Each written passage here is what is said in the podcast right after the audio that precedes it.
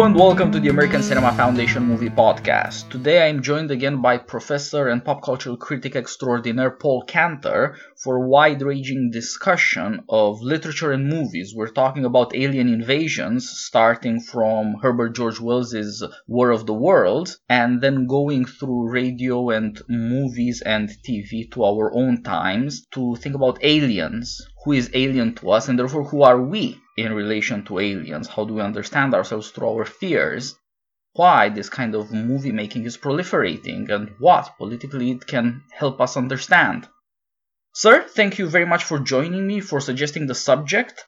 You have written about this in uh, a number of places over the years. It's a very rich subject that I think will get a really good introduction here uh, as a podcast, and we'll try to link to books and articles so that people who are interested in uh, thinking about the stuff that you have noticed and that you bring out will have a chance to keep going to figure these things out.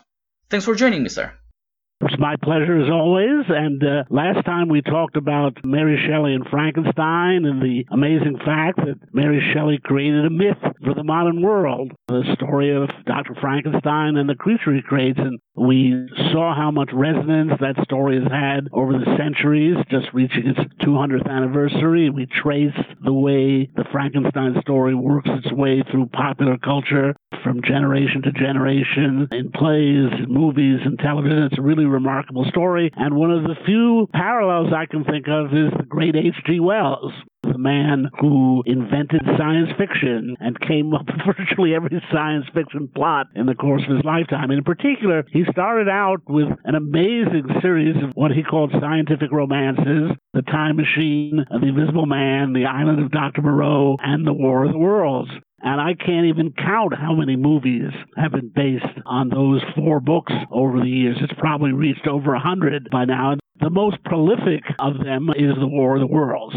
So that's what I'd like to begin by talking about. It's amazing to think of it, but Wells was the first person to think of the motif of the alien invasion and specifically a military invasion. There had been people imagining intelligent creatures on other planets as far back as Giordano Bruno in the Renaissance. And Voltaire actually wrote a kind of philosophic piece of fiction that imagines aliens coming to the uh, Earth. But really, Wells was the first to come up with an account that has military detail, that has the force of reality to it. And what we're going to see in all these cases is that these visions of alien invasion, of War of the Worlds, are rooted in some kind of reality. And in Wells's case, this is 1898 when War of the Worlds came out. It reflected deep anxieties in Britain about its vulnerability to foreign invasion. There was, in fact, a genre at the time called the invasion novel, which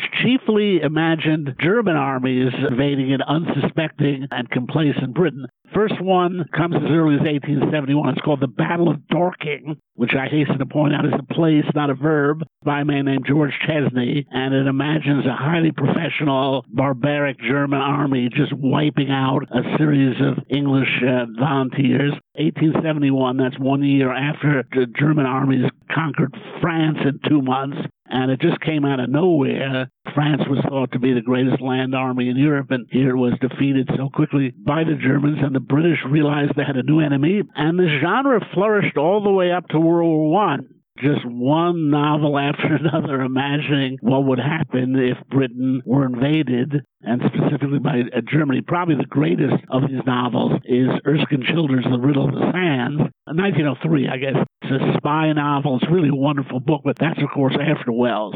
So, anyway, he imagines in War of the Worlds the Martians invading, and like the Germans, having technological superiority, superior weapons, better organization, better communication. That's what it shocked people about how Germany was able to move a million troops very quickly from all over its country to attack the French border the Martians just overrun the British in the novel. So one of the reasons the novel was so powerful is that it had this kind of realism to it. The other thing, though, and what's really more important, is the way Wells drew upon the colonial experience of Britain. And for Wells, the novel became a way of teaching the British a lesson how would you like it if somebody invaded you? His sense was the British had been invading countries in Asia and Africa for over a century, basically benefited from their military technological superiority, the superiority of their weapons, their guns, but also from their organizational abilities. Wells said that the novel germinated when he was having a conversation with his brother about Tasmania and the extermination of the Tasmanian native people. This was actually an early example of deliberate genocide that the Australian colonists set out to destroy the indigenous people of this island of Tasmania off the south coast of Australia. It was one of the more horrible episodes in the history of the British Empire, and it led Wells to think what would happen if, in this case, the Martians invaded the Earth and tried to wipe out the human race so that they could colonize our planet. In the story, Mars is dying, it's undergoing planetary changes that are making life difficult, if not impossible. So these Martians turn to Earth the way Europeans were turning to colonizable areas all over the globe in the 19th century. So it really has that twist. It's giving the British a taste of their own medicine. And that motif has come up again and again over the years in these stories. The other thing that I find particularly interesting about it is Wells's secret sympathy for the Martians. Now, Wells is a human being, he's writing for human beings, but he is impressed by the Martians, and again, it is from a scientific point of view, they have superior technology. They have a heat ray, actually have poison gas. The novel is 1898. I was surprised to learn that poison gas was already an issue before World War One. had actually been an international congress to ban it. I thought poison gas was invented during World War One, but no, it had been used in some circumstances, and Wells brings that up. Of course, another prophetic element of the book is 1898, no Wright brothers, no heavier than air flight, and yet Wells predicts that the new warfare will come from the air from outer space, but even the Martian machines can fly. The great claim of Britain was that it was technologically and scientifically superior to the rest of the world and therefore had the right to rule foreign countries. And here the Martians show up, and Wells is very struck by their organizational abilities. And here I think the socialist in H.G. Wells comes into play. He was, in fact, a socialist and became one of the great proponents of socialism in England in the 19th century. The Martians work as one. They have almost telepathic powers of communication. They've planned the whole invasion carefully and they follow it out according to a strict plan. So it's Wells as a socialist admiring central planning and the Martians are only defeated by a quirk of fate, namely they have no immunity to germs on Earth, and that's what kills them. Wells is really struck by the futility of the responses of a free society like England. Government's response is rather feeble, the military response is feeble, and above all, Wells is struck by the way human beings panic. They can't organize themselves, and all sorts of rivalries break out. It really is a scene of panic among the English. And in particular, uh, Wells despises any sort of improvised individual action. He's really upset that people show up with boats to try to rescue the English and let them evacuate London, and that they're charging money for the boats. That's presented as something horrible in the story. The capitalist response horrifies Wells. The socialist planning of the Martians he actually admires.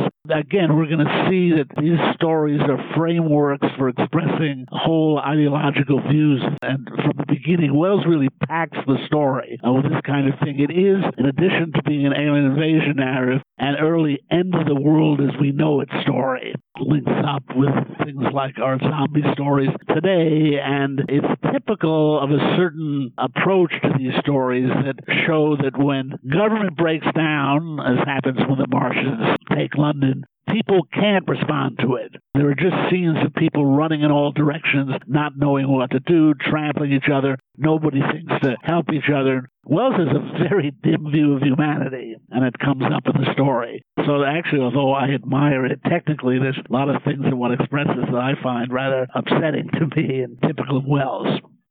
Yeah, and it takes some thinking to notice these things. The colonial criticism aspect comes out as a kind of moral to the fable right at the end of the novel, but it's quite subtle. You know, at the core, the story is indeed criticism of English society. English society looks terrible. At the end, in the moral part, you get to see a family reunited, the protagonist and his wife. You get to see a lot of thank God, thank goodness. But in fact, the whole story is a radical criticism of English society and of human arrangements from, as you put it, the point of view of science. Now, one thing that struck me is this portrayal from a certain philosophical distinction that is plausible for a Victorian gentleman, of course, of uh, human misery. You see that faced with catastrophe, human beings cease to be moral, decent, law abiding.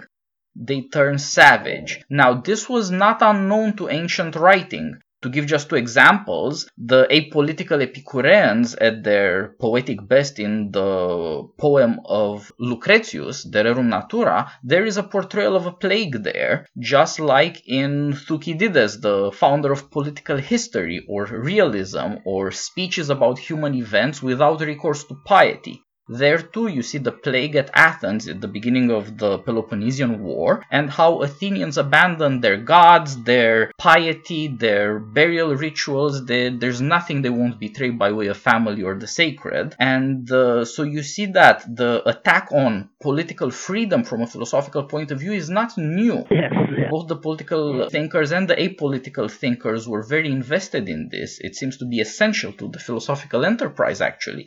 But there is something new in what Wells does that very well brings out the difference between modern philosophers and these ancient philosophers like Thucydides and Lucretius. And that's technology. Science now has arms. The philosophic poet or historian doesn't have to contemplate events or legends he can uh, come up with this fantasy that's quite plausible of militarized science wiping out non military or non rational human associations. And this combination of science and the military under the sign of Mars suggests that technology at its core is warlike. Now we tend to think of it as a war against nature primarily. You have to fight cancer. That's an American thing to say and to think. The war on cancer, yes. Or war on poverty, or war on disease, or indeed even the war on drugs is to some extent a war against nature. Yeah. But there is a war on human nature as well, of course. And the scientific tyrannies of the 20th century were very, very good at that and obliterated vast numbers of human beings and enslaved vast numbers of human beings. But apparently, from the point of view of Wells, there's a lot to admire, as you pointed out about this stuff, and that is how practical, or as we would say, realistic this is, and that is the ambition of this kind of fantasy. There's a lot in the characterization, for example, that criticizes British society. For a while, our protagonist is holed up with a preacher of a kind, a curate, Yeah. who turns out to be hysterical and insane. And religion doesn't come across properly. Yes, that's going to be a very important motif. The Wells novel is very anti religious. He was himself an atheist, very much objected to the role of the church. And the role of the church is going to be one of the differentiators as we go through these stories. Yes, because this was the high tide of progress, the turn of the 19th century to the 20th, and of course before the horrors that technology would wreak in the world wars, up to the atomic bomb and the threat of nuclear warfare, back then progressives were still gung-ho on science, not at all hippies, let's say. Yeah. Wells coined the term atomic bomb. Yes, This is not well known, but 1916, in one of his stories, The World Set Free, he used that phrase. He didn't understand nuclear fission. No one knew about it then. He thought an atomic bomb would be dropping a load of radium on people, but it is significant how prophetic he was. And indeed, War of the Worlds imagined scenes that were not seen on Earth until World War One. The mass use of poison gas, the mass panic in cities when they're bombed. I give him a lot of credit. He had an amazing imagination. Yeah, and he dedicated it mostly to the cause of science and its enormous powers. And as I said, that's the difference between modern and ancient philosophers and also modern and ancient poets. Modern poets, like the modern philosophers, are armed. They know what the power of science is, and that if people can put their mind to it, they can achieve terrorizing things. And in a certain sense, that makes it seem inevitable to bring out another point of the novel, War of the Worlds. At the end of the story, the British survive, other governments send help after it's all over for reconstruction. But the Martian invasion isn't all bad because now man has the secret of flight. And all sorts of technological advantages have been achieved by surviving this ordeal. You could say it's like an experiment gone wrong. Yeah. Sure, some people die, but you learn something, and it may be important. You get more power at the end of the day than you had at the beginning. That's a strange kind of optimism. Uh, yes, I mean, Wells's narrator is imagining we can now invade Venus Yes. from what we've learned from the Martians. So, indeed, there isn't a uh, moral repugnance about what the Martians have done. They start to imitate the Martians, they reverse engineer their weapons. So, Wells doesn't see it as a moral issue, but of a mere issue of power. And indeed, you're absolutely right that what it shows in modernity, and this goes back to Bacon, science gives the modern state weapons of unimaginable power. And that's what makes it so strong now and makes it so difficult to rebel against it or even escape its authority. Yeah. The book is just filled with imaginations. I mean, Wells imagined the tank. There's a story called The Land Ironclads, which would be the land battleships in our words. He actually sued the British government for copyright and patent infringement. Of course, he had no patent on it, but he did try to sue them that the That's idea of the tank came from one of his stories. Well, still, writers have to be satisfied with their fame. The power and the money go elsewhere in our modern scientific technological societies. Wells had an amazing amount of influence, so I just, and he also had an amazing amount of money too. But, you know, in support of what you've been saying, Wells was very friendly with Stalin. I mean, as an indication of his power, he secured a personal interview with Stalin, after which he reported that Joseph Stalin was the most honest and candid man he'd ever met. That's a good estimate of Wells's judgment of human character. But Yeah. you know, he met Roosevelt. I mean, uh, he was the kind of person where presidents, chairman of the Communist Party, whatever, they'd meet with him because he was so famous. Yes, exactly. It was incredibly influential. One of the few really, really famous Englishmen for decades. The only writer of comparable influence was Kipling. He was not a futurist, of course. Now, another thing about Wells's novel, here's a subtler sign of the effect of science and enlightenment on society. How do the people of Britain react to this horror during which they become sort of dehumanized, terrorized, they doubt providence and God's special love of England's green and pleasant land and all that? They make a museum. They put these aliens and their stuff in museums.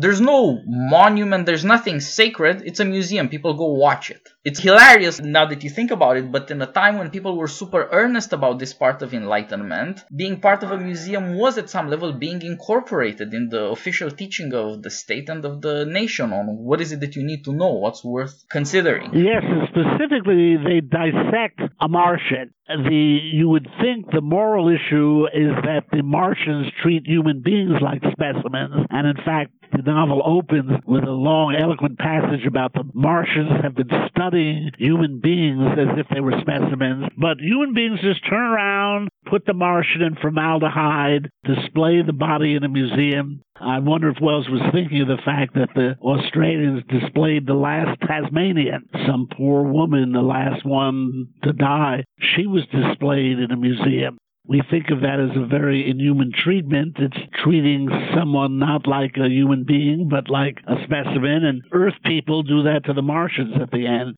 That museum scene is very telling at the end of the novel. Yeah, in some important respect, human beings already are Martians, and indeed it's hard to tell with Wells to what extent he's aware of the inhumanities he catalogs, because some of them he seems to have believed in, as you pointed out, not infrequently his political judgment was nothing short of insane. Still, even if it's honesty rather than craft, it's very telling. Yeah. And especially this early passage, the view from Mars, this is of course also a trope of scientific conversation. Well, if somebody from Mars were to show up, he would look at human beings objectively. He would not be biased in favor of mankind. This again is a kind of scientific philosophic ambition to speak objectively, to say what is, without any kind of partisanship or bias, conscious or unconscious. It's, an inversion of Immanuel Kant. Wells wants to treat human beings as if they're means, not ends. Yeah, that seems to be the danger. And in as much as you see this relationship of Martians who are super scientific to people who are just lucky from an evolutionary point of view that they have an immunity to the germs that the Martians don't, Yeah. you get to see one of the problems with modern politics and modern science. There are two kinds of human beings. Some, like Wells, for example, are superior rationalists who are playing experiments, fictionally or in reality, on mankind, and the other people just have to suffer those experiments and are only sort of human. We, the audience, in short. Yes, you know, we won't talk much today about Island of Dr. Moreau, but that novel anticipates Nazi experiments on human beings, Dr. Josef Mengele, that sort of thing. It's just extraordinary how much Wells foresaw of that aspect. And by the way, speaking about evolution, Wells began as a high school biology teacher. He had the good fortune to have studied with Thomas Henry Huxley, Darwin's uh, bulldog. Darwin's bulldog. Yes, he was his public relations man. And so, in fact, Wells argues in the novel that Martians are simply human beings at a higher stage of evolution. And he makes that point quite explicit He'd actually made it in a scientific journal article he'd written earlier that, for example, over the centuries, we would develop technology that would make our legs obsolete and would make all but a giant hand obsolete. And so he is literally thinking that the Martians are human beings just hundreds of thousands of years down the line of evolution. Exactly. They have reduced the human body to this massive brain and great big eyes. That's theory or contemplation. Science is part of that, but as you put it, they also need a muscular arm because modern science is not contemplative. It is practical or applied. It is all about getting power and uh, using it for stuff. And that's who they are. And they work 24 hours a day, too. They don't sleep. Exactly. It's a view of hyper industrialization and they produce all this black smoke everywhere. It is again a kind of left wing image now of capitalism. The Martians are the economic point of view taken to extreme. And of course, they're bloodsuckers. They feed off human blood. Exactly. Marx spoke of capitalists as vampires. Wells is working in that direction with it. Is an amazing amount of symbolism and metaphor in the work. Really is very well thought out, very uh, deeply thought out. Yeah, it's almost everything that would scare normal people. It presents everything that would appall somebody like Chesterton, for example. Tolkien's presentation of decent Englishmen as hobbits. Everything that would terrorize from a scientific, powerful, tyrannical point of view this sort of old fashioned human beings with their pious restraints and their self concern that blinds them to the skies and the threat from above it's all arranged here, and indeed, it's as much capitalist as it is socialist. It is as much yeah. pro science as it is pro government, and all of these things afterwards have splintered. Nobody can hold all these ideas in the same conception anymore. But at some point in high progressive England, this was possible. It's strange to think about, but it's also strange nowadays to think about the fact that you could put so much power and so much moral self-righteousness into the same head, but Wells certainly had it all. Yes, there's a great contempt for the middle class in the work. The artilleryman's speech towards the end of the book, when the narrator meets this character who thinks human beings are going to like being ruled by the Martians because the Martians are just going to be fattening them up to consume them. It's a kind of vision of the welfare state at that point that the Martian government will take care of people. They won't have to worry about anything anymore. And it's a long passage. It's almost Nietzschean in the way it presents the last man, As in the prologue to Zarathustra, kind of vision of the last man that people just want to have quiet time and everything's insured their lives are taken care of. And this artilleryman presents himself as the alternative. He's going to fight the Martians, but then it turns out to be all talk and no action. Really, the book is a libel on the human race, to be honest. It's loathsome in many respects. Wells showed a, a terrible uh, love for tyrants. Now, he did oppose Hitler, but there's one awful moment in 1936 when he says, We could use some concentration camps here in England. Now, he did not know the depth of the horror of the German concentration camps at that point, but he did say that, and that's not something you want to have on your record, but it, he thought human beings were fools and they should be ruled by wise men like H.G. Wells. Yeah, exactly. And I think there's a relationship between this love of tyrants and love of science fiction or fantasies about future power based in science. In a modern society, you can see that uh, somebody like Wells, and it's hard to imagine anybody more famous or influential than him, simply cannot be satisfied with that. And indeed, the imaginations that lead him to that fame as you said, depend on libeling the human race. It is necessary to believe that it's just not good enough being England and the height of its powers. That if you reach the peak of the British Empire, it's all a big disappointment. And you have to imagine these other far greater powers to give you any desire, to give you any appetite, to spur you to action. Yeah, well, one of the things about Wells is that he wanted scientists to rule the world, and there's a movie, Things to Come. It's based on a book Wells wrote called The Shape of Things to Come. But this is a major British uh, movie of the 30s. It was produced by the Korda brothers. William Cameron Menzies was the director, and it not only worked from Wells, but he actually was a consultant on the film. I like to think of it as a film where the Martians win. There's a vast world war and it destroys everything. And then humanity rebuilds under the leadership of scientists. And these scientists have banded together to form an organization called Wings Over the World. They've monopolized air travel. Only these scientists have planes and they're able to rule the world from the air. And there's one remaining pocket of a tyrant played by Ralph Richardson in the film. And the head of Wings Over the World is played by Raymond Massey the scientists use these planes to drop gas and pacify their enemies. The only one who dies is this Ralph Richardson character, and then they go to rebuild the world. Wells always had this vision of something destroying the world, and then he could rebuild it from the ground up, according to his scientific vision. This film, a airborne, scientifically advanced group of people conquer the earth and rebuild it. That's just War of the Worlds transposed with the Martians winning so that scientists could rule the world and rebuild it according to their plans. It really shows what was going on in Wells's mind. It's a wonderful film, one of the great science fiction films of all time. I think Criterion has fairly recently issued a cleaned up version of it. But in a way, it does show you what would happen if science did triumph and triumph universally because it had this technological control of the airways yeah, as you pointed out from the beginning, it's hard not to suspect that these people really do have a lot of sympathy with the horrors that power could perpetrate simply because of what power is. And the alliance of the modern state and scientific power did issue in something like the British Empire's claim that they would be ruling by right. Yes. Because their power was scientific power. It was a form of knowledge, not just a form of violence. This could end up being applied to the British themselves, though they of course probably would not have liked it. There's a contradiction, therefore, at the core of modern free societies. Our freedom is powered up by technology, but we are aware that technology could turn around and enslave us.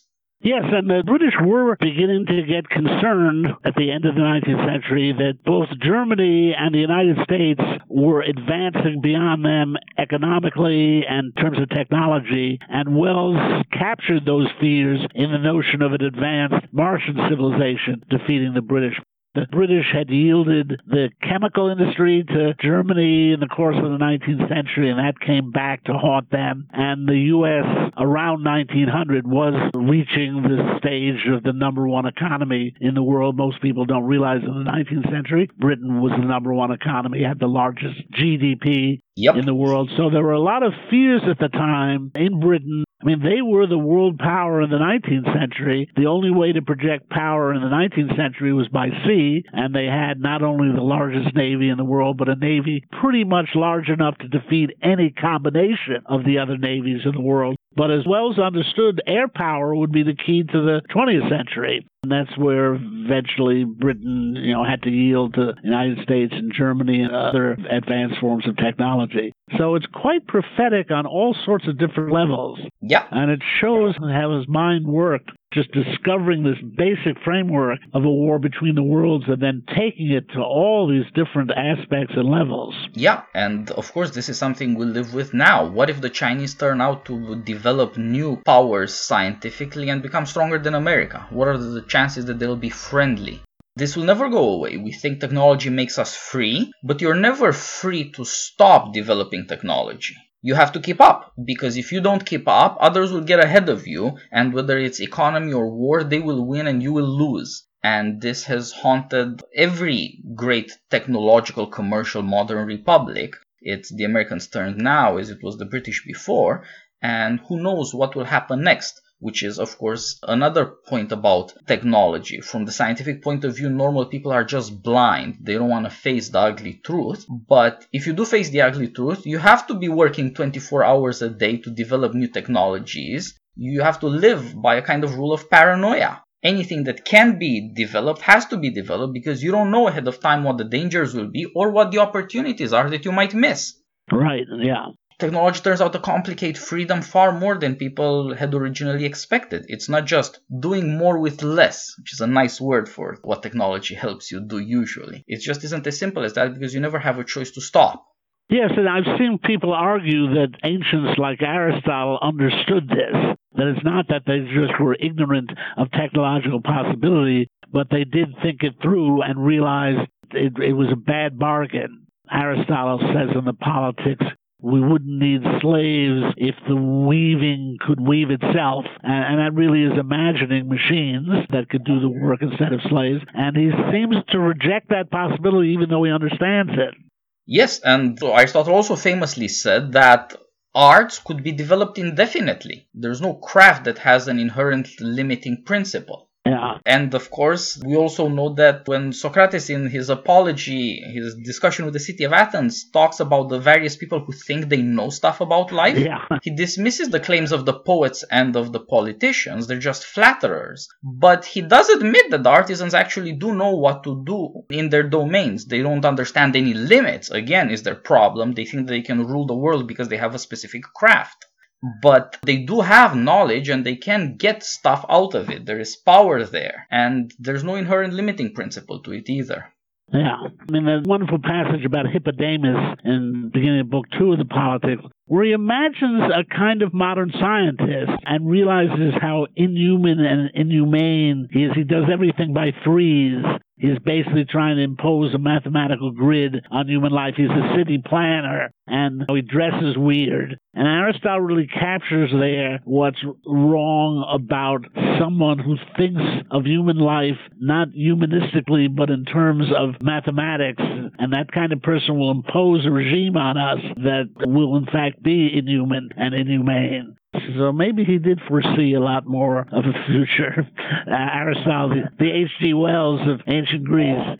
Right, so that example specifically is order, but bereft of law that's what mathematics is. It's more certain as knowledge, but there's no law involved, and therefore it's not at all clear that it's tied up to any human good, and it's clear that it's not tied up with consent. You know, why are philosophers imagining the end of the world before they can take power? Because they know that nobody's going to consent to the rule of Herbert George Wells or any scientific tyrant, aspirational or applied that used to be considered as a limit anyway. Even if the people are unwise in some circumstances, there's no getting around the people. The issue of consent is constitutional to politics. But what if you could have order without law? Math does not have powers, but modern science does have power. You can install order without any kind of consent, without any kind of law. Yes, and any kind of custom. That's also the point about Hippodamus for our side. Has contempt for custom. Again, he dresses differently, and so he has a contempt for any of the ways people normally do things.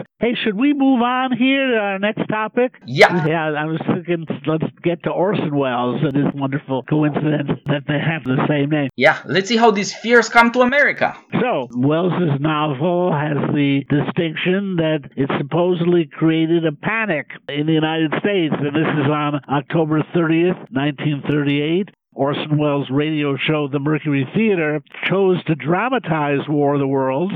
It transposed the story to the United States, specifically to New Jersey and New York. And uh, Welles saw how H.G. had succeeded because the geography of War of the Worlds, the novel, is just perfect. It's like the green line on the London tube system the Martians take the Green Line coming into central London, and Welles set the story in New Jersey and had the Martians approaching New York, crossing the Hudson River, and all that. And the genius of the show was to present it as a real event. That is, we were listening to a music program, you know, just playing some dance band, and then the music is interrupted by bulletins which begin relatively innocently.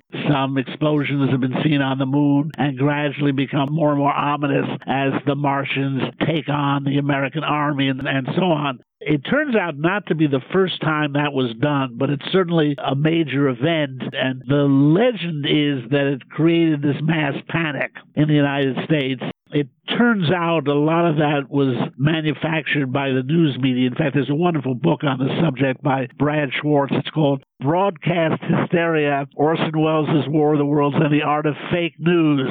This guy Schwartz really lucked out titling a book in 2015 with the phrase fake news. I bet he's been selling a lot of copies uh, lately. But he actually debunks the legend and sees it as itself a product of media hysteria. And the title makes the point. I mean, for example, nobody was killed. But the stories of people rushing out in the street and being run over by cars, and none of this has been documented.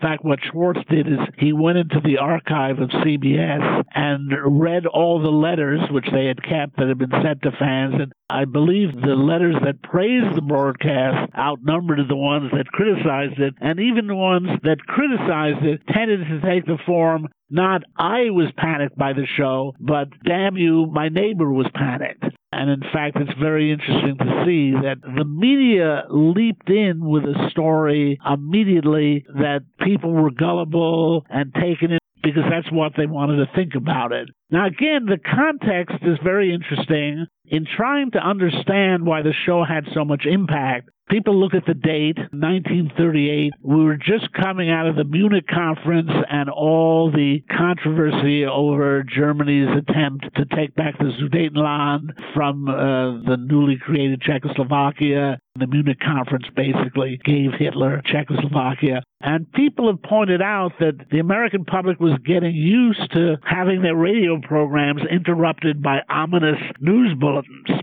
such as, you know, Chamberlain caves to Hitler at Munich. And that had all been tied with the suggestion that we were on the brink of World War II. Again, we tend to think of the outbreak of World War II as a complete surprise. The United States associates it with Pearl Harbor and a surprise attack, but that's already in December 41. In fact, throughout the 30s, people were anticipating a World War II, and indeed, it's what drove the policy of appeasement and the surrender to Hitler and Mussolini on a number of issues.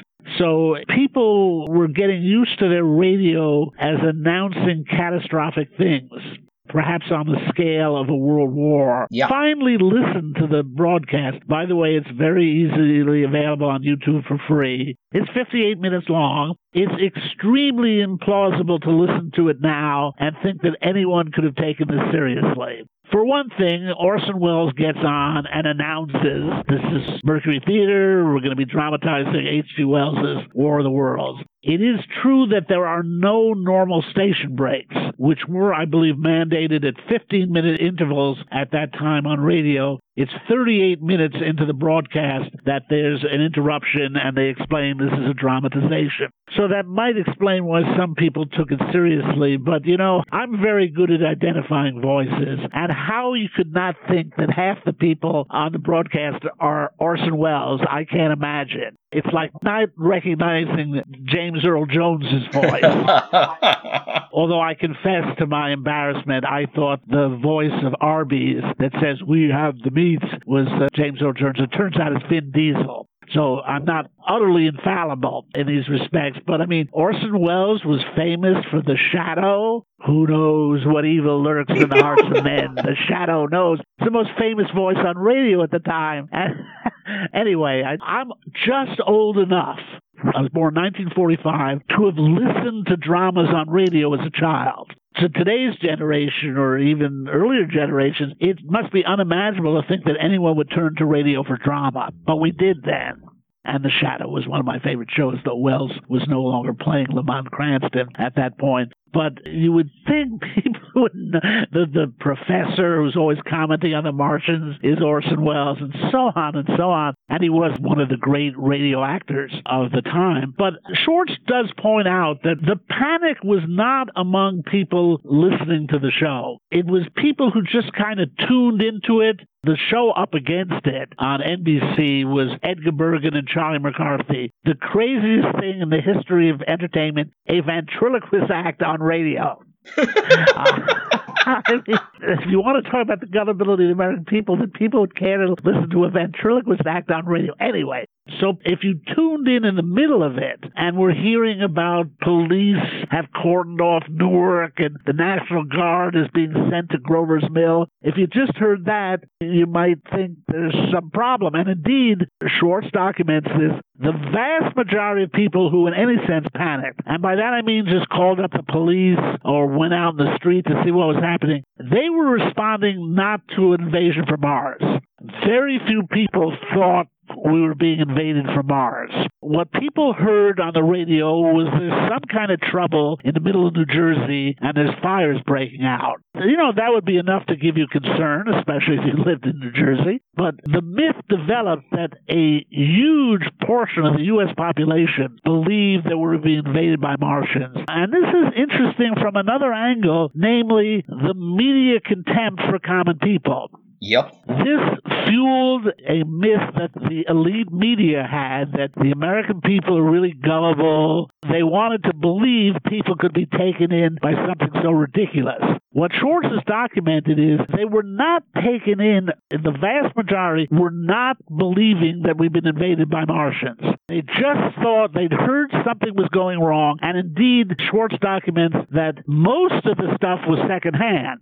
Not people who were listening to the show, but people who were called by relatives who were listening to the show to report, you know, if you're planning on going to Grover's Mill, New Jersey tonight, maybe go somewhere else. Because, in fact, the show was not a highly rated show. Mercury Playhouse, Orson Welles, they were doing dramatizations of Dickens novels. Uh, you know, everyone was listening to Edgar Bergen and Charlie McCarthy at that time. And Schwartz wrote this book to debunk this myth. Again, there are stories of, you know, traffic accidents and people shooting each other thinking they were Martians, that, that somebody shot a water tower in New Jersey thinking it was one of the Martian tripod war machines. And, you know, it was all rumor. And also, the story was a one week wonder. Front page news the next day. And of course, there were calls for government investigations. And, but it, it really went out of the news pretty quickly because it turned out to be a nothing burger. As we now say, there really was no story there. The short sees it's an example of what a scholar named Rebecca Solnit calls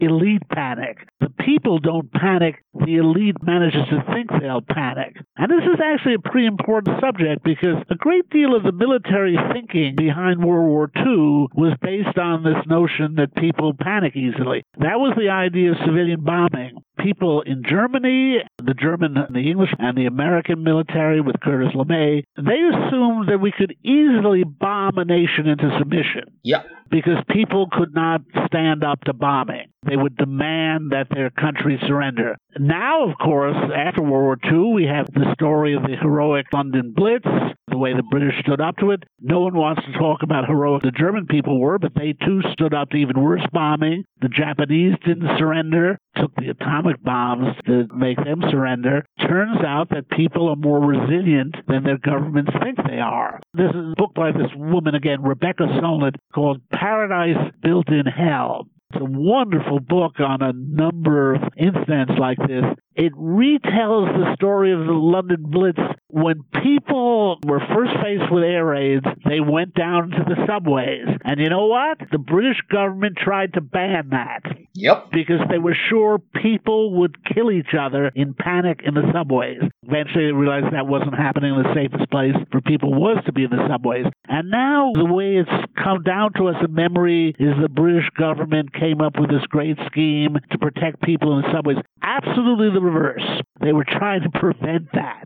Yeah. And it was only the people who figured out how to protect themselves. And again, this would be, you know, my answer to H.G. Wells. That in fact, people are not all that dumb, and they don't panic that easily. You know, Solnit brings up the story of Hurricane Katrina in New Orleans. You know, the initial news reports when they put all those people in the Superdome to protect them was cannibalism. Uh, I don't know if you remember this or were here mm-hmm. for that, but of course it was all fake news. It was all rumors and the press trying to sensationalize everything and refusing to face the fact that in most situations, people can take care of themselves. For example, 9 11. It's a wonderful documentary narrated by Tom Hanks about the naval evacuation of the people, of the lower tip of Manhattan. Yeah, the Manhattan boat lift. It was a bigger evacuation than Dunkirk.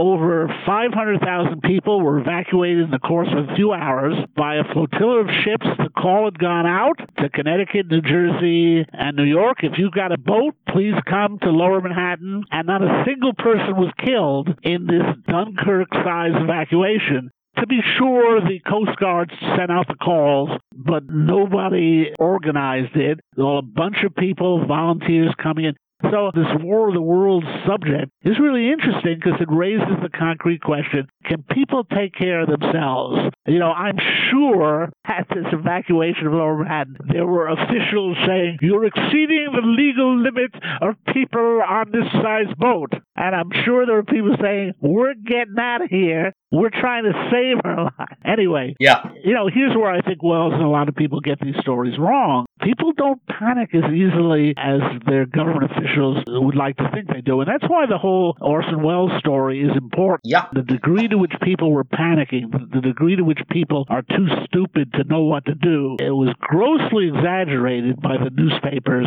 And by the way, uh, Schwartz makes the point that newspapers at that point were already really resentful that radio was taking away the function of disseminating news from them. And so the newspapers pounced on radio to suggest that radio is an evil force and it's going to distract and confuse the American people. Yeah. The short book is really quite fascinating. Again, it's called Broadcast Hysteria. I really recommend it to people. I'm a graduate of political science, and I can tell you that when you're a freshman and you have to take courses in political communication and things like that, it's invariably the case that some professor brings up the case of this Orson Welles broadcast as examples of the power of propaganda and political communication, how stupid and easily manipulated people are, and that is an elite fantasy that ultimately comes down to sophistry, the opinion that you can rule by speeches, that you can persuade people of anything.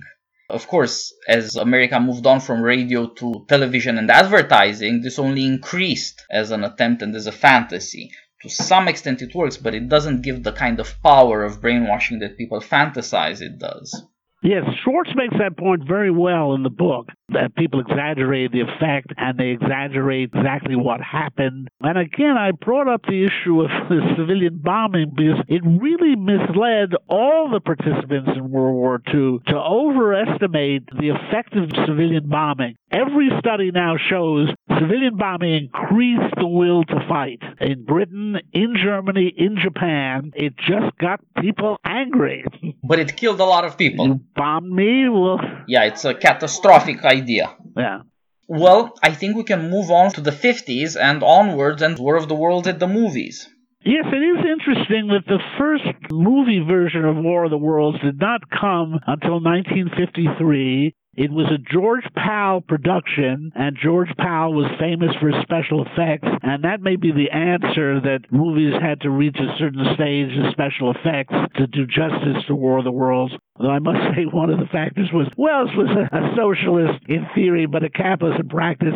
For The Invisible Man, which Universal Pictures did with Claude Rains in the early 30s, he managed to extract $30,000 from the studio for the rights to The Invisible Man. In the middle of the Depression, I feel like Dr. Evil here, speaking of $8 million, but that was a lot of money. Yes, vast sum back then. So Hollywood vowed never to deal with Wells again. So when they made Island of Dr. Moreau into a movie, they called it The Island of Lost Souls. So they didn't have to pay him a cent. So that may explain why War of the Worlds didn't appear. But anyway, Pal did a movie in 53, stars Gene Barry, and it, it, the special effects are wonderful. They still look pretty good. But the interesting thing there is now the context is the Cold War, and the effect of the film is to dramatize this insidious enemy invading the United States, and the Martians are a stand-in for the Soviets there. And there are all these little touches now the U.S. can try to drop an atomic bomb on the Martians, and that doesn't work because they have a force field. And by the way, it's just interesting that in 1898, the Martians would invade Britain. If you wanted to take out the Earth, you took out the greatest power on Earth, and that would be Britain. 1950s, you got to take out the United States. And it, again, it's pretty effective in recreating some of the uh, details of Wells' story. But the biggest thing is the shift on religion in it. Now the threat is atheistic communism. So the romantic interest in the film, the leading lady, she is the daughter of a parson. Now, you mentioned how badly the curate is portrayed as a coward and a madman, the Wells novel, but now we have Pastor Collins, and he first bravely tries to make peace with the Martians, but they annihilate him. And then, as things are getting really bad for humanity, Gene Barry's been separated from his girlfriend and knows she would go to church so he goes from church to church in the greater Los Angeles area and finally finds her in one of the churches praying for a miracle. And indeed, the Martians are bombing the church.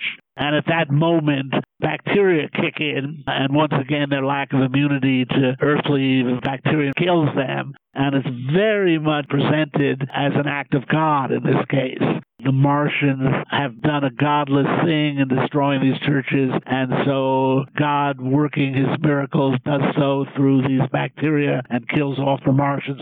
So, from the impious work of H.G. Wells, we produce a pious modern work, a George Pal film. Yes, indeed. It's now almost fully domesticated, Americanized as a form of storytelling and as an idea. And of course, we can jump ahead and talk about the even more American version done by Steven Spielberg starring Tom Cruise. Yes, that's already 2005, and the key is 2001, September 11th. The film is a reflection of the anxieties produced by 9 11. And it is interesting, there have been a couple of films that tangentially deal with 9 11, but it's kind of surprising that there's never been one big 9 11 film. And I think the reason is that Americans are still not eager to deal with that event and see it represented again. But it is certainly fascinating to realize how many movies have been made since 2001 in which we see urban skylines annihilated. Yes. In fact, virtually every superhero movie now has a scene where skyscrapers in New York or Chicago or San Francisco or whatever are tumbled by something. And again, those are all stand-ins for 9/11, and I think this Spielberg film is a good example of that. One of the odd details in it, uh, it seems to come out of nowhere, is the Martians don't invade. A million years ago, they buried their war machines on Earth. I mean, this is pretty advanced preparation, but instead they come to Earth and reclaim their war machines, but there aren't what you normally expect in these films the flying saucer flotilla arriving from Mars discussing this with a couple of people, and we came up with the idea that this is the idea of sleeper cells with terrorists. The new fear was they're here already, these terrorists. They're planted.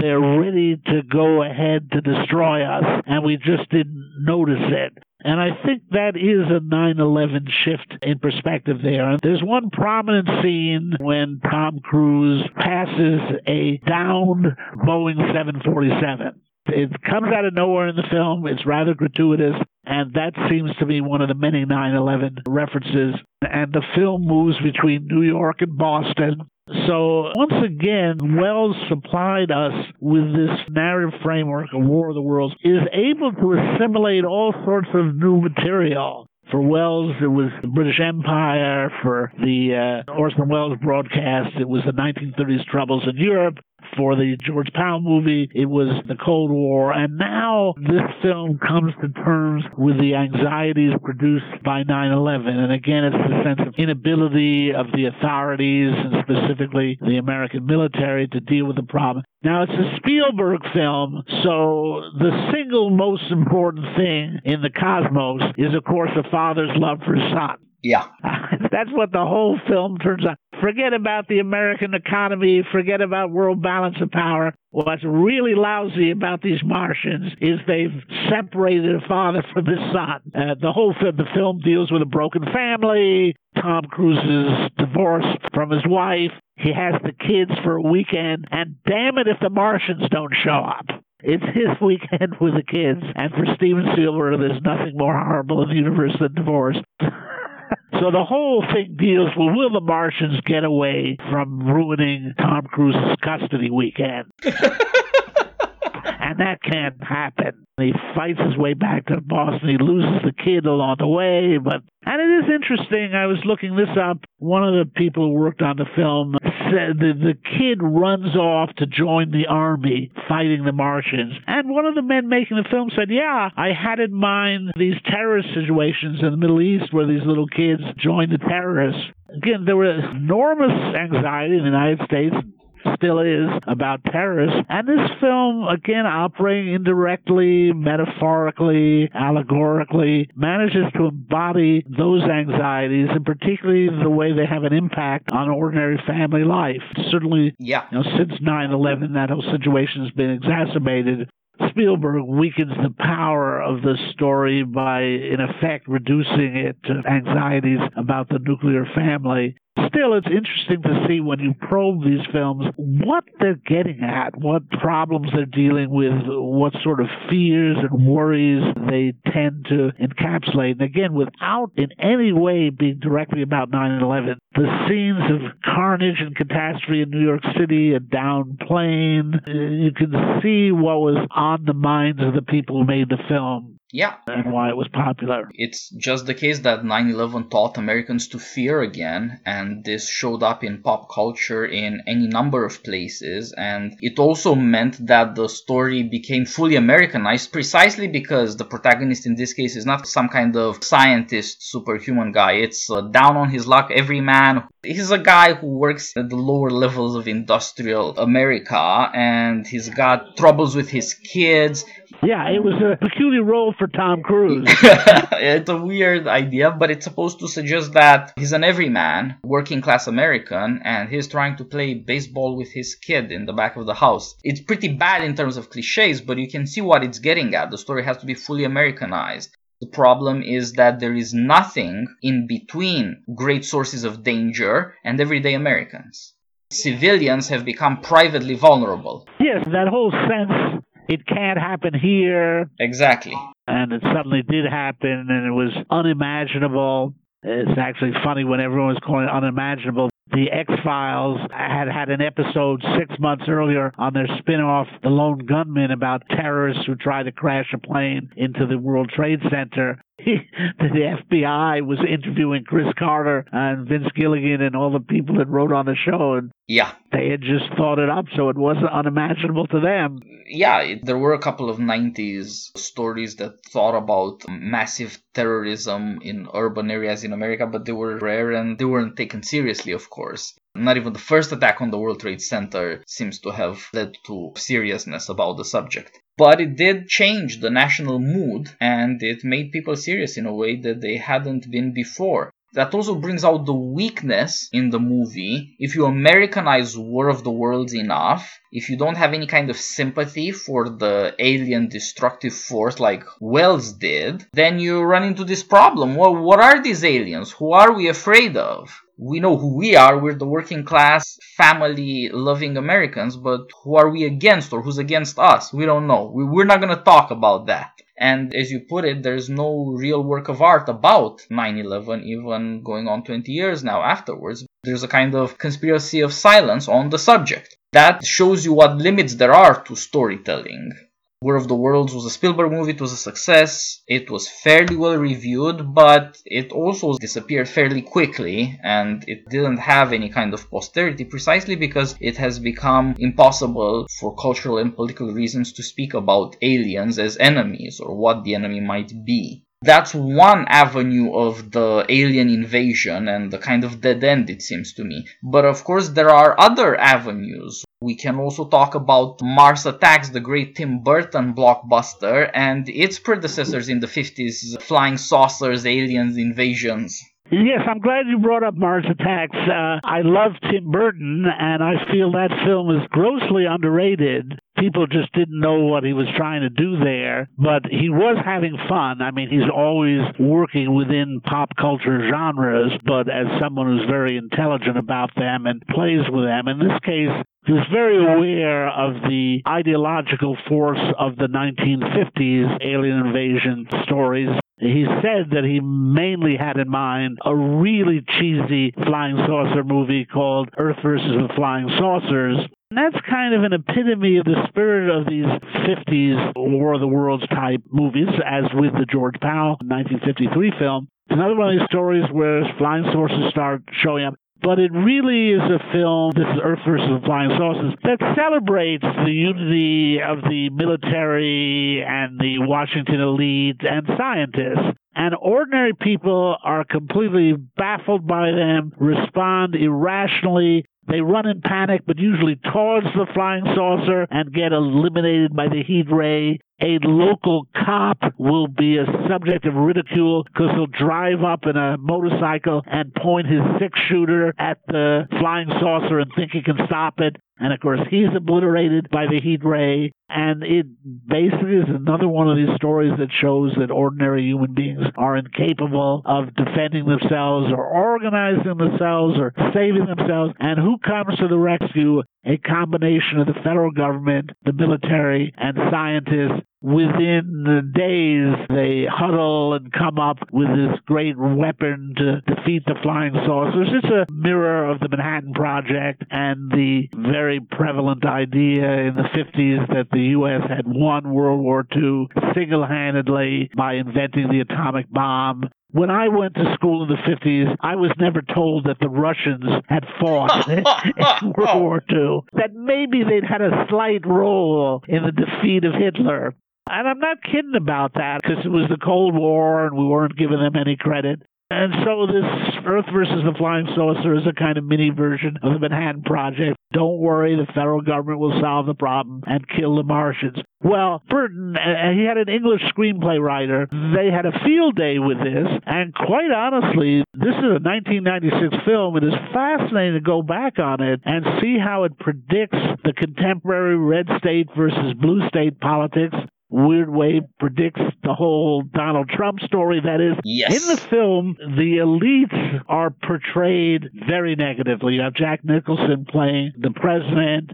You have uh, Sarah Jessica Parker playing a newswoman. You have scientists in the film, and they're all absolutely helpless dealing with the Martians. There's one scene where you know they're always trying to create peace with the Martians. They invite the Martians to address the House and the Senate, and the Martians use the occasion just to kill everybody in the House and the Senate. And you see all these prestigious people who claim to be able to run the country and save the country operating out of D.C. They accomplish nothing. The other center of the film is the all American city of Las Vegas, presided over by Jack Nicholson in a dual role. He plays a kind of Donald Trump character. He's a hotel owner in Las Vegas, close to hotel owner in Atlantic City. And the human race is saved by a consortium of, uh, I'll use the word trailer trash. These very ordinary people. Jim Brown's in it. He plays a guy boxer who's a greeter in a Las Vegas hotel. You got all these people who are totally lower class and uneducated, and they finally defeat the Martians, and not with a nuclear reactor and not with a thermonuclear device, but with the voice of Slim Whitman. Now, Slim Whitman was a yodeling country and western star who pioneered the late night TV commercial. Again, I may be dating myself here by saying back in those days, if you were watching Letterman or Leno yeah. or whatever, you know, at 1 a.m., there's a commercial for Slim Whitman's yodeling uh, CDs. And it turns out he's so high pitched that he shatters Martian brains. And so the way the human race is saved is when this ragtag group of uh, Las Vegas trailer trash observe a Martian killed by Slim Whitman's yodeling, and they get in a truck and get an amplifier and start driving around the city and killing all the Martians, and the word gets out around the world. And it's just such a marvelous allegory that the blue state people just stand around preening themselves on their elite status and accomplish nothing and the red state people who are down to earth and have to grapple with these things on a local level, they managed to save the day. It's hard to believe this thing was ever made, especially not in 1996. But again, it's a marvelous use of this genre, this War of the World genre, to make a political point and a fairly sophisticated one, I think, especially in retrospect. Uh, the film has virtually disappeared. It's occasionally shown on late night television. It's very, very funny. But again, I mean, I remember being disappointed with it initially. It took me a long time to figure out what was going on in it. And it really was a celebration of rural America and a celebration of flyover country. It's just one moment in a trailer. Is it Randy Quaid? I mean, he, he always played those parts. It's Joe Don Baker. Oh, yes,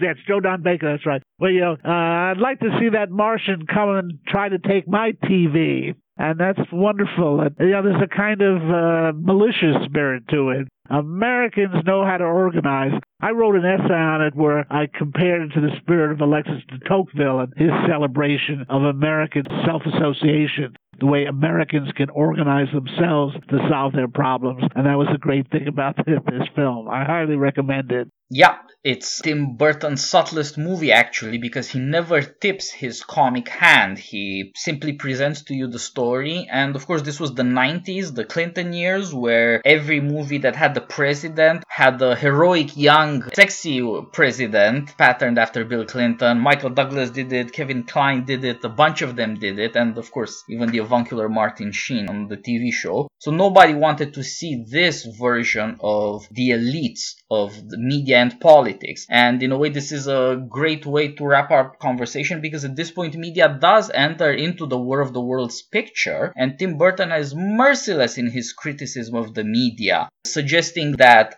the trashy entertainment media and the highbrow political news media are in bed and they're selling the same kind of shtick and they're all in it for the celebrity and they think that they have a kind of right to stand in between the people and politics and they can kind of puppet the people around. And you can see why because all the politicians seem to be obsessed with the media too and they want nothing better than to be celebrities and have absolutely no political responsibilities. It's amazing how critical it is of all these elite institutions. Yeah, that's right, because Martin Sheen plays a kind of presidential press agent, and the politicians are all looking for photo ops.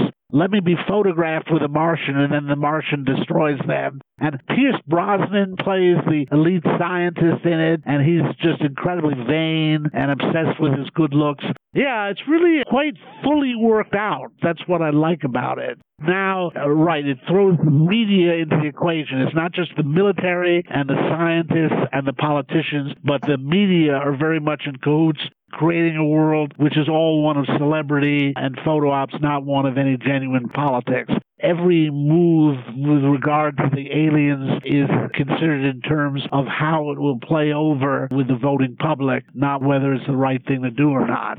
Yep. Compared to that, of course, even these people who literally live in trailers, whose lives are miserable, are better. Not necessarily for intellectual reasons, but certainly for moral reasons, since they do seem to have loyalties of family, and they actually do believe, as you pointed out in their somewhat childish, unnerving way, in patriotism that part of the story doesn't work out so well for them, but it seems to be honest. These people may be gullible, but they're not wicked in the way the elites are. And it turns out that this kid, who's a nobody, and his grandma in a retirement home end up helping save the human race. And of course, they are decorated implausibly with the Congressional Medal of Honor. Yes, and I just remember Tom Jones is in the movie playing himself, and yep. Tom Jones is the epitome of lowbrow entertainment. No one would think of inviting him to the White House to perform for the ambassador from France or something, but he gets right in there fighting the aliens. It's so well calculated in that sense, right down to the casting. Yes. So perfect. There's one point where Jim Brown playing a sort of Muhammad Ali figure. He punches out one of the Martians. So it really doesn't get any better than that. I actually think it's one of his best movies. Yeah, it's unfortunately unappreciated and it doesn't make the kinds of points or does it in the kind of way that is calculated to be appreciated by critics, however. And the audience didn't quite rise to the occasion. That's the funny thing about it, that this is Tim Burton's love letter to the great American audience. They never wrote him back. And to popular culture itself. It shows such awareness of a movie tradition of the various tropes and motifs of alien invasion movies. And of course, it's popular culture that saves humanity because it's a combination of a washed up boxer, Tom Jones, and Slim Whitman. That's America for you. That is middle America, even though I know Tom Jones is Welsh. Yeah. So, uh, really, absolutely brilliant movie. And of course, it had the problem it came out after Independence Day, which was another alien invasion War of the Worlds film, which, although it does to some extent celebrate common people, that's the one that Randy Quaid is in. That's why I'm getting them confused. Yes. But again, it's the military, political, scientific elite that saves the human race. It's Jeff Goldblum. He gives the aliens a computer virus, and that destroys their spaceship. That is a marvelous variant on the H.G. Wells motif of what destroys the Martians, a computer virus rather than ordinary bacteria. But that film was, in a way, a throwback to the 50s ideology, and it was a huge success. And Burton's film came out, I think, six months later. It looked like a comment on Independence Day, even though Burton knew nothing about Independence Day being produced. Though it's interesting because Burton was working off films from the 50s that Independence Day was copying. It looked like he was criticizing Independence Day, which he was not, though in effect he was just given Yeah. the roots of that film. Unfortunately, the people went with the very Zaccharin version. That's an interesting aspect of the timing. And in a way, I guess the truth is that the people might love their elites more than people like Tim Burton who are on the side of the people. That's a sad fact of life. So Independence Day was a big hit, made lots of money. Yet again, middle-aged white uh, president turns out to be both super patriotic on TV and very sexy. But people loved it. And Mars Attacks was swallowed up in its wake. Yeah. But it's a far better movie. It is, as you said, prophetic about the conflicts in American politics and culture. It is constantly pointing both in terms of geography and in terms of social class to the class contempt around which American culture is now organized. And it deserves a new audience. And thank God now you can find the movie very easily and laugh for a couple of hours. Yes, it's very, very funny. And you know, Tim Burton has always embraced Hollywood, whereas many of the famous directors are always running from Hollywood and trying to distance themselves from commercial film and I'm so much better. Tim Burton grew up in Burbank. Uh, I mean, he absorbed the whole culture of cinema. He makes very intelligent films and always creates variants on a tradition. I mean, his rethinking of Batman uh, was, I think, more fundamental than Christopher Nolan's, for example. But anyway, I think that's made it hard for a lot of intellectuals to embrace him. He's always sided with outsiders, people who don't fit into the mainstream. This would include Pee Wee Herman and Edward Scissorhands and Beetlejuice. So many of his movies deal with the peculiar relation between the outside and the inside. He works within Hollywood genres and Hollywood traditions, but always with a outsider look on them. I think it's what makes him one of the great filmmakers of our era. His first four or five films were one of the great runs of movies by any creator. It reminds me of H.G. Wells' first four or five novels.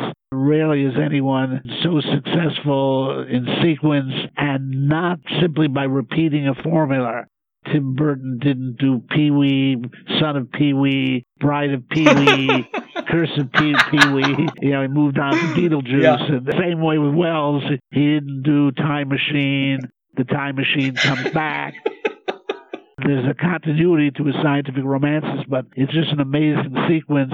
Time Machine, Invisible Man, Island of Dr. Moreau, War of the Worlds. And I hope you'll have me back someday and we can discuss some of the other Wells novels and their relation to film history. Yeah, of course, we should do more of these things. There's so much that we can point to and notice about changes in society and in thinking about art. And Tim Burton is an unusual guy because he's so obviously middle brow, but he also has a very strange sensibility that would qualify him as an indie filmmaker.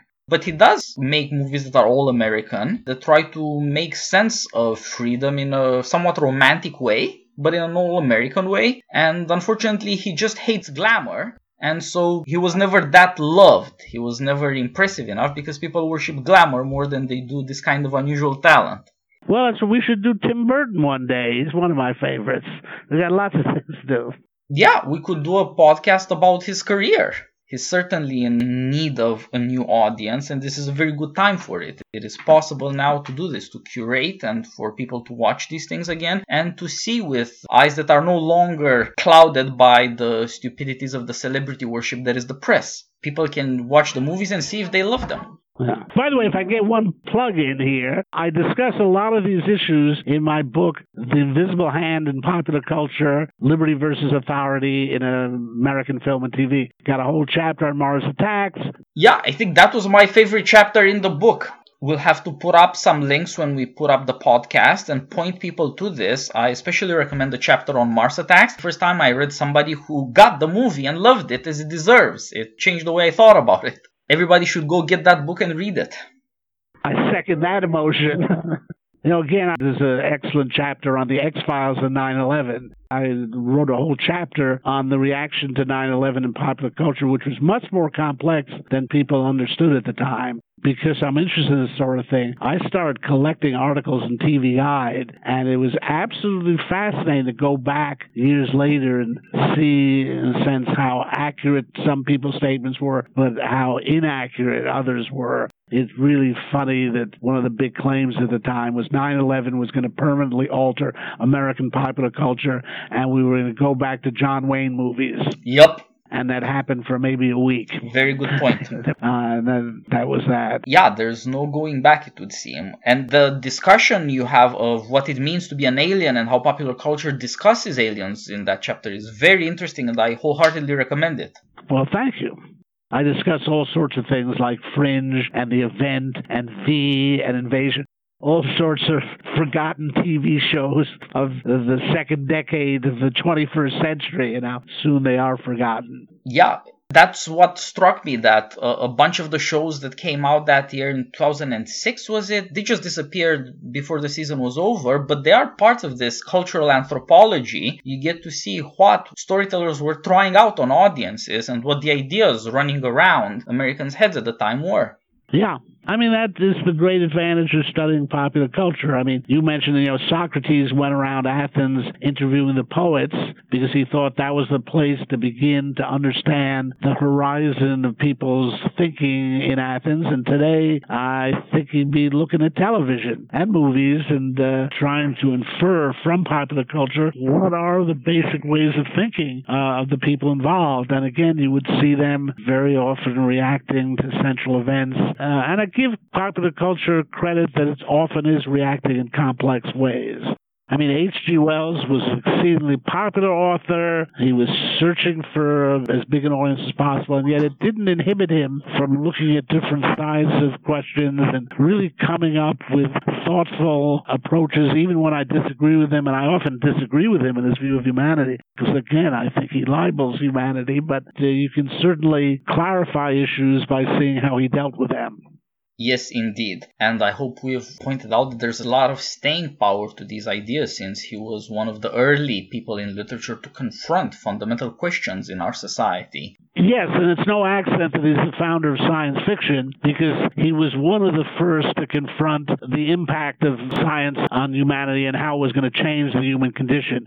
Jules Verne was a little earlier. I happen to be teaching Jules Verne in one of my courses at the moment, and increasingly I've come to understand that Around the World in 80 Days and 20,000 Leagues Beneath the Seas uh, really predicted our modern globalized world. Yes, indeed. And how it would mark a fundamental transformation of the human condition. Maybe we can talk about Jules Verne, another guy who had lots of movies made out of his books. Yeah. I sometimes tell my students, you know, go down the reading list I have a course on fiction of empire, and I say there's not a single one of these 14 books that has been made into a movie. Yep. And most of my colleagues would hold that against the book. but I say, no, it shows somehow that they touched a responsive chord. And in many cases, like with Wells and Verne, or Kipling, or Rider Haggard, 10 movies have been made from the same book. Yes, indeed. Frankenstein's another example. There's a number of 19th century authors who essentially gave the 20th century the narrative framework with which to understand its fundamental issues. Quite remarkable when you go through the list, it would include Bram Stoker's Dracula, Arthur Conan Doyle's Sherlock Holmes stories. Many of these things are creations of the late 19th century. They reflect the profound anxieties of the time about how technology was changing the world and how the world's map was being reshaped, and they carry over into 20th century popular culture. They are still the source of an enormous percentage of our popular culture formulations. And these authors are actually quite important. They created the imaginative framework for the 20th century. Many of them are scorned because they were so popular, and maybe they don't write with such a subtle a point of view as Henry James. Yeah. But uh, I think they've meant a lot more to the mass of people. And again, I give credit to the taste of the public. It's not as debased as many elite intellectuals think it is. That's one reason I've embraced popular culture in my own work. Yeah, it's worth noting that if you go look back 100, 200 years, it is often the popular stuff that raises the fundamental questions about civilization, about an artificial world, about technology, about new conventions, moral progress or regress it's where these questions come up and uh, they do have a certain staying power precisely because this problem of the modern commercial republic that bases itself on technology is still there and it's unavoidable and people should be trying to understand it rather than going around it well, sir, thank you for another exhaustive conversation, or perhaps not quite comprehensive, but we've gone through a lot of stuff in the long historical period, including but not restricted to the 20th century. I hope that this gives people a sense of the sweep of these stories and what it is that audiences and artists find in them. And it encourages people to go read this book, The Invisible Hand in Popular Culture. Yes, so again, I thank you for giving me the opportunity and for leading me in these exhaustive, and I might add, exhausting directions. uh, it's always a pleasure, sir, and let's do some more of this sometime soon. Okay, sounds great. All the best.